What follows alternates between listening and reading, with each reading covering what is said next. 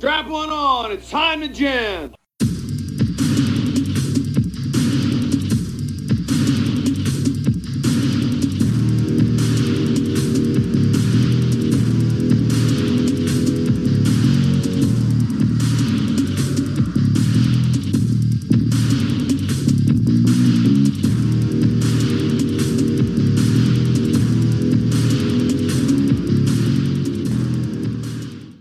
Right, we're mixing it up a bit. We're like, let's take a little Bruce break and talk about Tim Allen sitcoms that ran for 10 years, apparently. I had no idea Last Man Standing hung on for that long. That is absolutely insane. It's uh, I think it's safe to say it's sitting in my media server. I don't think I'll be watching it because my husband did not understand the the goal. You don't want to see Tim Allen spend 22 minutes every week going like, why are women around? Because I think that's the entire joke of that show. It sounds like it.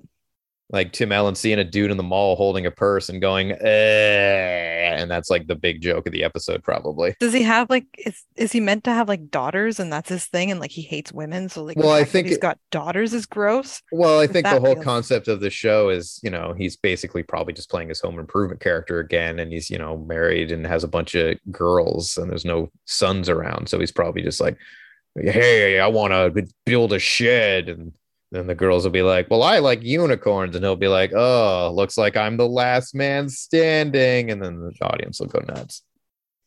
I assume I've never seen a single second of footage from that show, but I mean, I didn't I- know that it existed. I have to believe that that's every single joke. Uh, there's there's tampons in the garbage again. Fucking Tim Allen. Oh no, we're actually talking about the 1996 Walter Hill directed Last Man Standing. Um, it's apparently, I, well, I, I mean, I see it now. I haven't seen Yojimbo in a while, but is it is a retelling of Yojimbo, uh, which it was also like a fistful of dollars was also a remake of Yojimbo, or at least like a retelling of the same story, which is basically dude comes into town where there's two rival gangs, and he kind of works both sides to his advantage, and yeah, so that's that's uh, where uh, Yojimbo was a samurai movie, Fistful of Dollars was a western. This is This doesn't know what it is. yeah it's it feels like a western in terms of aesthetics. And you know there's actually like literally a do like a draw at one point. But then also a lot of the movie is bruce willis doing the the noir like oh the dame walked into my uh, and i could t- like that kind of thing it's weird It doesn't work. so Bruce Willis plays Last Man Standing, which is what we're going to be referring to him as this entire episode. So get ready. Who He never gives his real name anyways, so last man standing is Yeah. perfect. he says it's John Smith, but it's Last Man Standing. He's a he's a drifter who rolls into this small Western esque Prohibition era town, and there's two gangs who are doing the the whiskey, doing the doing the booze, bringing the booze in. And he's like, "Well, there's some easy money to be made here. I'll just get them to hire me to do stuff, and I'll work all the angles and shoot a bunch of people and have sex with Judd Apatow's wife and call it a day." How I do don't they even make money? There's like three people living in this town besides the gangs. Like who are they who are they I mean, running s- the alcohol to? I, other towns, I guess. Yeah, but they're in the middle of bumfuck nowhere and no one seems to go anywhere. Except maybe what's his name? Hickey? Yeah, Christopher He goes to Chicago. Yeah, and they go to Mexico a couple times. Yeah, they're getting the booze from Mexico. They're not bringing booze to Mexico. yeah, but that Mexico- shows that they're willing to go places. So maybe there's a neighboring like, oh, we'll go over to you know New Falls. They want bourbon. Eh, maybe I Do a New. Falls run. The movie isn't about the logistics of their prohibition alcohol era, prohibition era alcohol activities. It's just a bunch. It's about a bunch of Italian guys eating giant piles of spaghetti and going, "Hey, oh, hey, hey, oh." and doing the really like super stereotypical chin flick. Yeah, Fuck you. Like Oh, it's so bad. Oh, if me if my mama was here, she'd give you a smack up the side of the head. Like it's one small step away from that. Mama made lots of pasta tonight, Luigi. Oh, last man standing is here again. It's Hey, last man, let's uh, go. wow. That was not bad. I mean, I don't know. There's- He, he- yeah, he rolls into town, and the people are like, "You better move on." And then, to your point, immediately stab his tire so he can't move on. It's like, well, your plan is flawed, but. And then he goes to the sheriff, and the sheriff's like, "You best get the fuck out of here." And then instead of doing that, he rolls into the, saloon, establishes dominance by shooting a guy with his magic bullets, because he has two pistols in this movie. Where anytime anyone is shot by them, they go flying through the air like they were hit with a cannonball, which is definitely my favorite part of the movie. Yeah, it was the highlight for sure. It opens very. It, the opening is strong. Like he rolls in, and, you know, he's the he's that that quiet, brooding Bruce Willis that we all know and love, where he's you know keeps to himself. He's very quiet, and everyone's like, oh, "Fuck this guy." And we know, we know Sam what he's capable of. And so when he first shoots the guy who just goes like flying out the saloon doors and rolling out into the road, it's like, oh god damn. This movie might rule. And then not long after, they like the the bad guys are one side. There's like everyone's basically a bad guy in this movie, really. Hire uh, Leslie Mann uh, to sleep with him, and it's actually you know just a, ploy to distract him with sex so that bad guys could shoot him while he's naked. But he's like everyone else is super incompetent at shooting because he has a good five seconds to de-penetrate and shoot some fools with guns he did not have on his person. Yeah. I It's another strong like uh, like Bruce got, got Bear it's a Bruce fun moment. Yeah. Bare Bruce butt. Like it's very rare to see a mid-sex shootout, except for the movie Shoot 'Em Up, which is quite literally they are having sex in the middle of a shootout. But if you haven't seen Shoot 'Em Up, everybody go check that out. You think I'm exaggerating? I'm not. The sex continues during the shootout. So like that, that's a little bit of fun, but then it just gets more into the the playing both sides stuff and it's, it's a lot of the same things i think we're going to say here that we said about mercury rising where they just they don't really do anything with that idea and we know it can be done because yojimbo and a fistful of dollars exist and those are great movies this has little flourishes but and like then Christopher Walken comes in as a dude with a big scar on his face, and he's always talking like this. So that's fun. And he takes down a bunch of people with a Tommy gun. So that's fun. Basically, Yeah. like his entire character personality is just he's got a Tommy gun and he shoots at everyone, including his side of of things. So Which is fine with me. Yeah. We don't see enough Tommy guns in movies. Although again, it was impossible to when he was impossible not to think when he's standing there firing a Tommy gun and laughing. It's impossible not to think of like, get the hell off my property, guy. Which just kind of made me laugh. But it's impossible not to picture Christopher Walken going, I believe you. But my Tommy gun don't. And then there's this this uh, there's a like a I, I, well actually I think initially he stops because he sees a like a woman who is deemed as property of one of the bad guys Doyle I think there's what there's Yeah. Doyle and then there's it starts with a S Strozzi Strozzi, yeah. so it's like oh that's Doyle's girl and so she's kind of part of the plot where he's it's like not as much of part of the plot as maybe you would expect I don't it's not really worth sitting here and recounting the story. One, because I don't know even if I could. He But just he keeps swapping sides, and I don't understand why either side still trusts him after like the second or third time. Like at that point, they just deserve whatever's coming to them for trusting him because, I mean, I guess until near the end, he's never really found out for like double crossing. But at the same time, it's like he's got intel that he probably shouldn't have if yeah, he hadn't double crossed you. And also, his intel is leading to a lot of your people getting killed. So, like, at some point, do you not make that connection? There's a ranger who comes in and tells him, like, he'll give him a reward if he clears out one side, and then that's never it never factors into the plot again. He like asks about it at one point later in the movie, but like it doesn't matter at all. Yeah. all. Everyone's dead, and he's already the last man standing. Yeah, he because like the uh, Hickey, which is the Christopher Walken character, goes back down to Mexico, and they kill some people down there, and they kill a, like a, like a border patrol officer, and so then th- this, not the sheriff, the corrupt sheriff, kind of becomes a good guy by good guy by the end. It's like a Texas Ranger or something comes in and is like, I'm looking into the dead border patrol guy. And if you got 10 days, or I'm just going to show back up and murder all of you. And then that, none of that really matters. And it's like, whatever, because we already know based on the title of the movie that that won't be a problem. Yeah.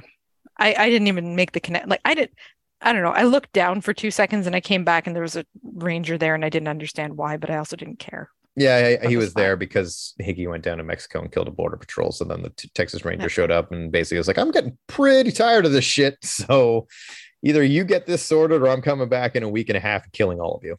Yeah, that's fair. unless you take down one, I'm taking down everybody, and then he fucks off, and it doesn't matter. And then there's a there's another woman who who Strozzi cuts her ear off because she slept with Bruce Willis. Yeah. Apparently she thought that would end well for her, Yeah, disclosing that she had slept with him. Because so- she doesn't he doesn't find out. She tells him and then is surprised when the man who has consistently been beating the crap out of her then beats the crap out of her and takes her ear. So yeah. not quite the power move that she was expecting, I don't think. It's Sean, it wasn't a good movie. It wasn't that good.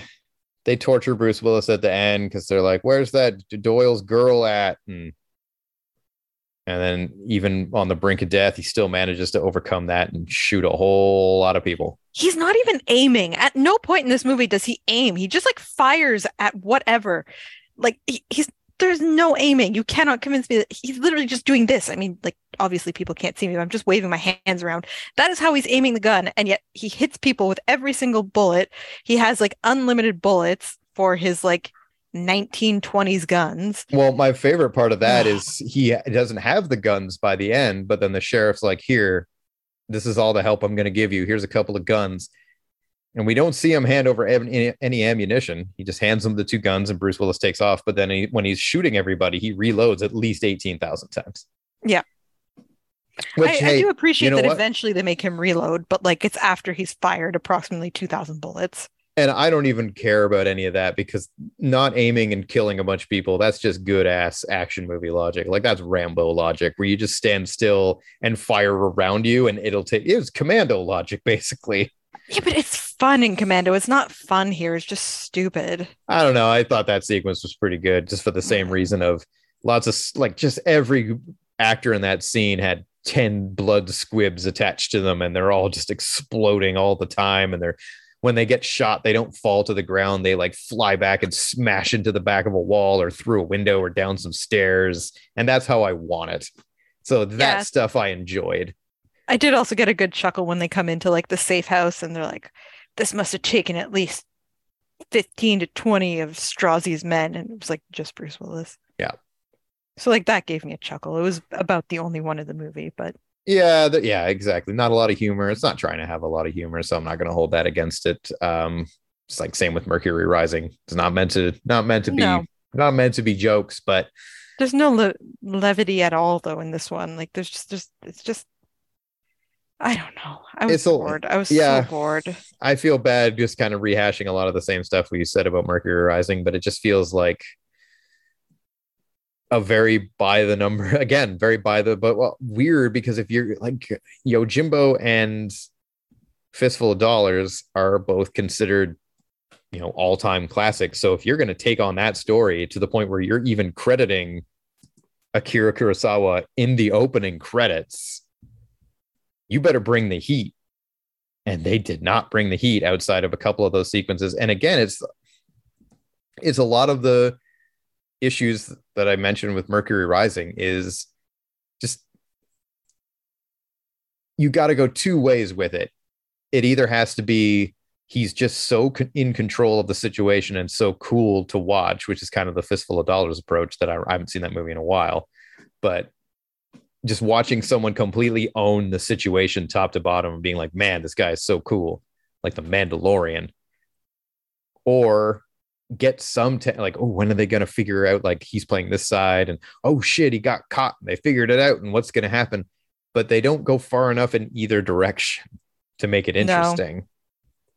They don't really like establish Bruce's personality like really at all, except that, you know, he gets told, you know, if he's going to go down, it's going to be over a dame or whatever.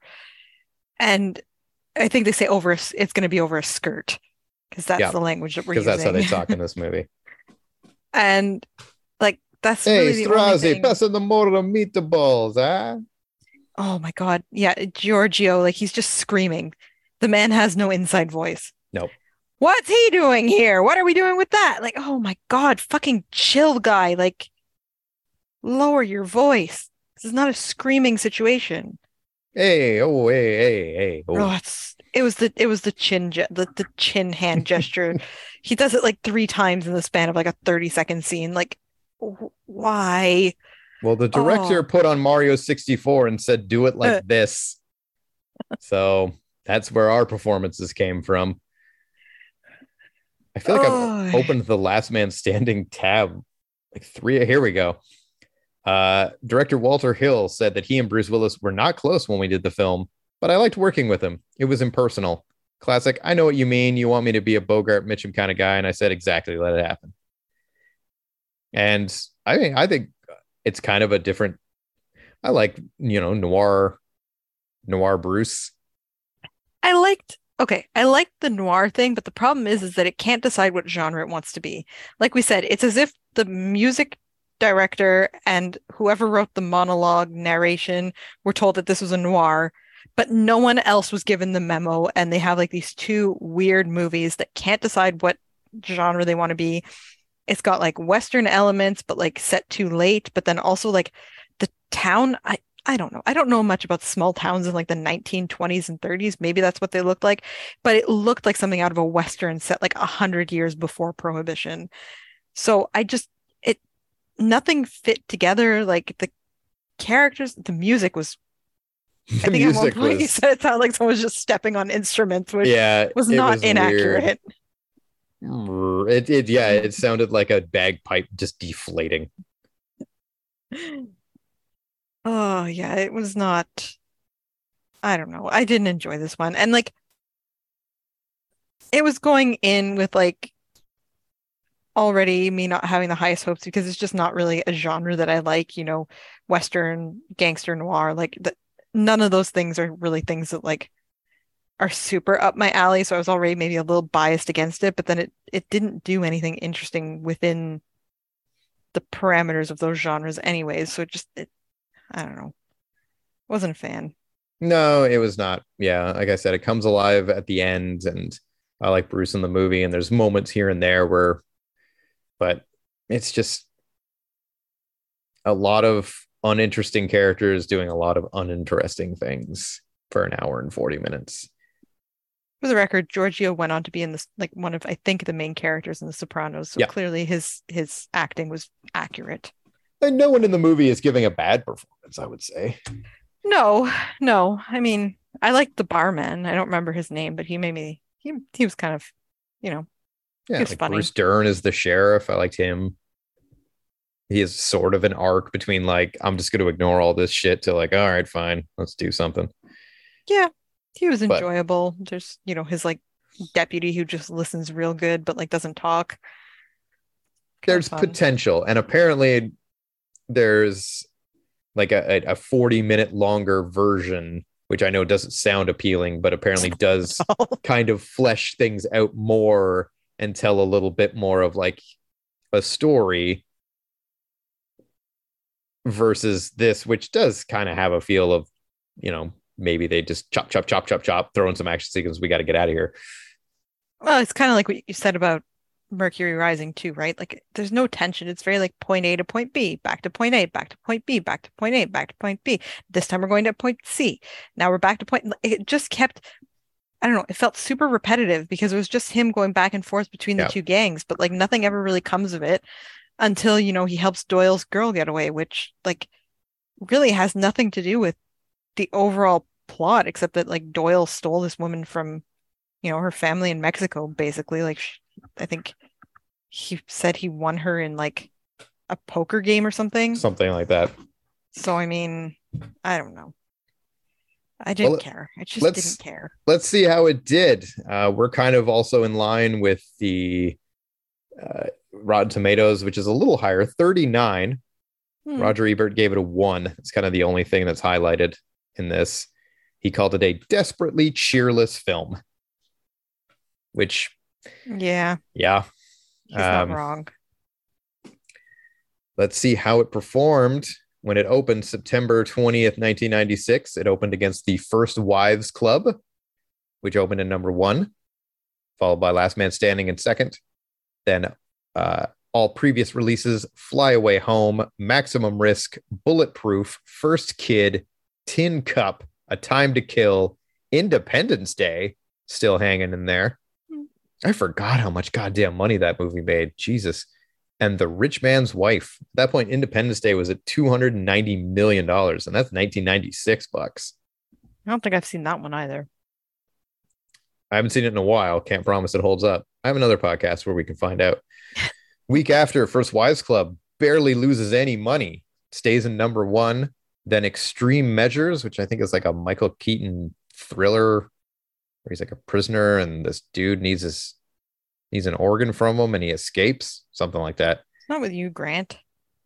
No, maybe. I don't know. Hang on.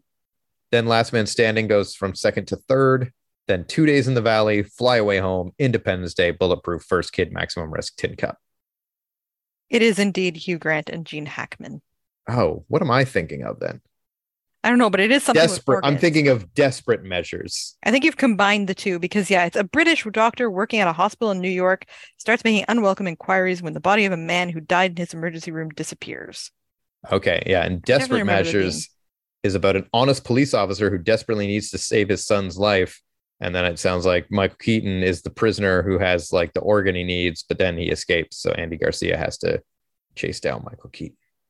I bet that he was getting his organ from Gene Hackman, and that's the it's it's a sequel. Here we go. October 4th. First Wives Club still in first place, followed by the uh, nearing the end of allowing Steven Seagal movies to go in theaters with The Glimmer Man. I think that was the last time we let him do that. That Thing You Do and the third Mighty Ducks movie. Then Extreme Measures, Two Days in the Valley, Last Man Standing down to seventh place, Independence Day, Big Night, and Bulletproof. So I feel like this is probably the last kick in the can for Last Man Standing. Yup. As ooh, October 11th with a couple of bangers. The Ghost in the Darkness opens in first, knocking out the First Wives Club. Then The Long Kiss Goodnight, The Chamber, That Thing You Do, D3, The Mighty Ducks, Glimmer Man, Extreme Measures, Fly Away Home, Independence Day, and down in 13th, 14th is Last Man Standing, which only made about $17 million.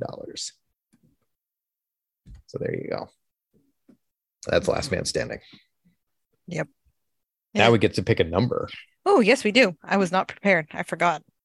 I feel like we've been picking them offline so frequently. We have lately. been. It's I'm the first one we've done live in a while. How many move? How many movies do we have? Um, 35. And I don't think I need to add any. So, oh, yes. Wait, I do. Oh no, 30. I'm There's 30. ad. There's 36. I need to add one. There we go. Okay, shut up, tap away.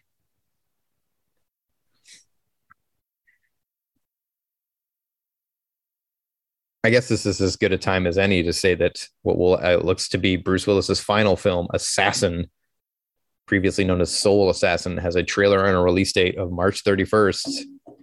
And unless there's a Detective Knight trilogy waiting in the wings, I think that's it. Yeah, that's sad. It is sad.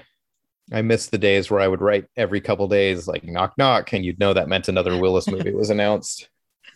The time that four movies got announced while we were recording, that was That was- amazing. Good time. Uh, it stopped on 12. I've stopped trying to keep track of which ones we've done because I'm not organized. We have not done 12. First kill, Okay. which at this point I'm disconnected enough from a lot of the direct video stuff that that might be the Hayden Christensen one. Ah, I dropped my phone. Sorry. Let's see. I'm gonna go to Rotten Tomatoes for first kill. I shall do Letterboxd. Oh, I spelled it Frist Krill. That's not going to get much.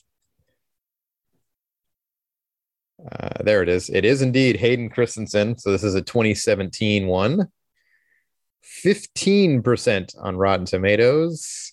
Scroll right past the plot. First kill is a clunker. Ooh, but Richard Roeper liked it. Oh, that's Get- something. Get the eight ounce Pinot, Pinot Noir, settle in, and have some mindless fun. Maybe I'll do exactly that, Richard Roeper.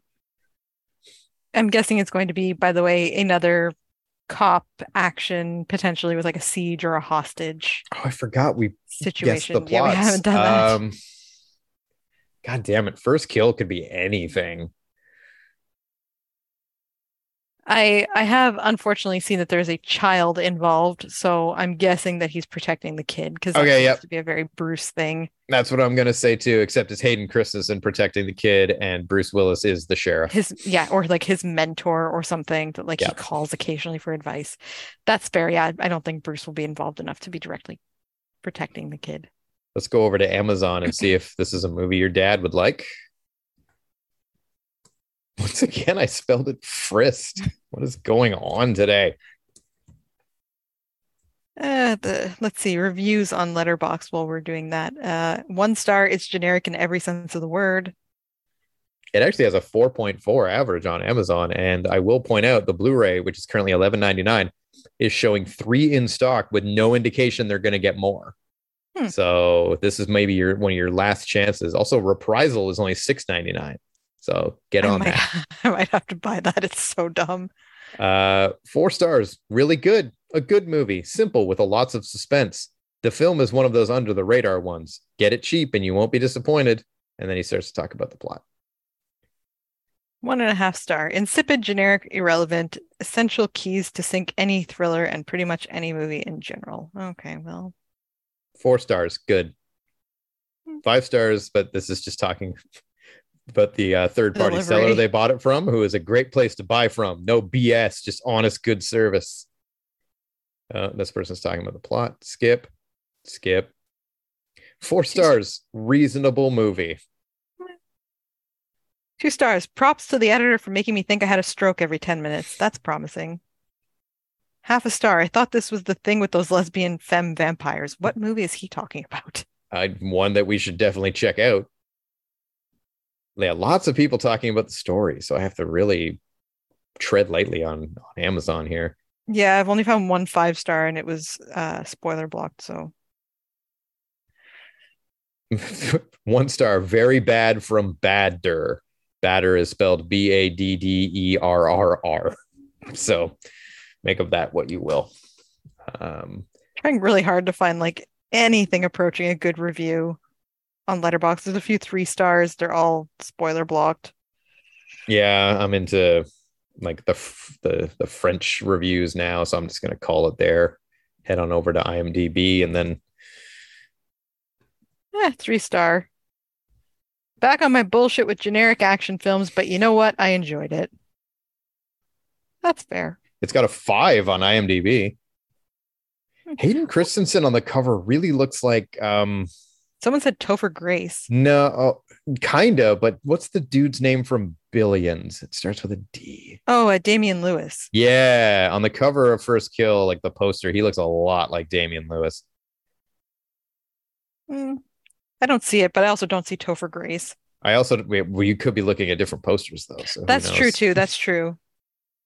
Um, questionable from the outset is the first review, but again, lots of plot talk. Three six six six three five four two six. Wow, three are some harsh critics out there. It wasn't one I would watch again, but it was enjoyable enough. I had Uh, a five star and I've lost it. Eight, good film. Here, five stars. Good movie with all the action and suspense you would expect. Bruce is good as usual. I like it when they talk nicely about Bruce and not speculating about him being broke, especially now Yeah, we know what we know. Those just make me sad. Nine, action movie. Pretty decent film. What Now I liked reviews. this. Yes, some may say it's the same old stuff, but it's not really. Plus, you want to watch an action film that has action in. and then a bit of story that has few twists and turns here and there. I keep seeing a lot of people reference that the opening is super good, and I don't want to see more about why. I'm just Mm, curious, but like a lot, even the bad reviews have said it has a very good opening. okay, I'm intrigued. Yeah, I'm ready to get back to this stuff because Lay the Favorite was direct to video, but doesn't count. So technically, it's been a while. Like White Elephant, I think, might have been the last.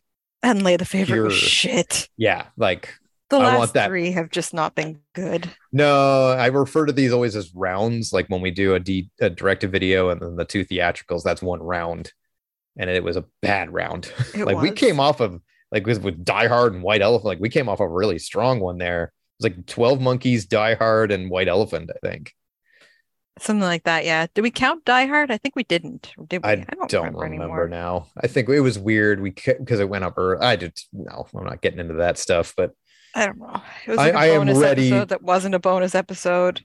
I am ready for another one of these for sure. At this point, like ask me again after first kill how I feel. But right now, I am so ready for another. Like Bruce is in it, but not really. This is a Hayden Christensen movie. Here we go. I'm just I'm my only hope is that it's better than the other like first word kill. So Yeah, like hard kill, it can't it can't be worse. It can't, Sean. we, we've said It that before. can't. We've said that No, it. I refuse to accept it. It cannot be worse. We've worse. said that before. Also, yeah, Now our I last Now Oh, I think go it's like fourth worst. uh, yeah, I think it's third. I think there's airstrike and Fortress Actually, it might- Yeah. Okay, yeah. It's third. It's still down there. Uh, our last round, by the way, was White Elephant, Die Hard as a bonus episode, 12 Monkeys, and The Last Boy Scout was the one. That's that- a fucking Yeah, that was a banger of a run. Holy shit. But then, we I mean, the the previous one got us Look Who's Talking, A Day to Die North, and Look Who's Talking Two. So yeah. So could not go our either way. best. Could go either way. So I feel like this one's definitely going to be like, I don't know. For it'll be like first kill, Beavis and Butthead in the Sixth Sense. I don't want to watch Beavis and Butthead. I so do. I'm so. I know ready you do. I'm I know so you do. ready. don't. And it's like 78 minutes, and we're going to be in and out. Okay, I can appreciate that aspect of it. First kill is like an hour and 37.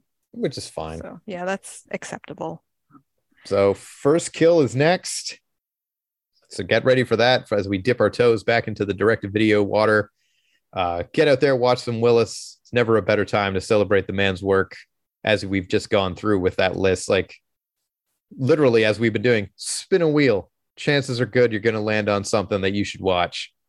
Probably And- probably just exclude North from that wheel though. yeah, and that's not a Bruce Willis movie technically, so that's No. fine. He was he's the best part of the movie. And I feel like even something like Last Man Standing, sit down with your dad and watch it together. I bet your dad would like it. He'll fall asleep sitting up and he'll do that like dad snore like that. Yeah. And then he'll he'll be be fine. "Mm, He'll be well rested. what I miss. Yep. Uh, so yeah, s- the- the- keep celebrating those Willises. That's our new tagline now. Yep, that works. All right. Bye everyone.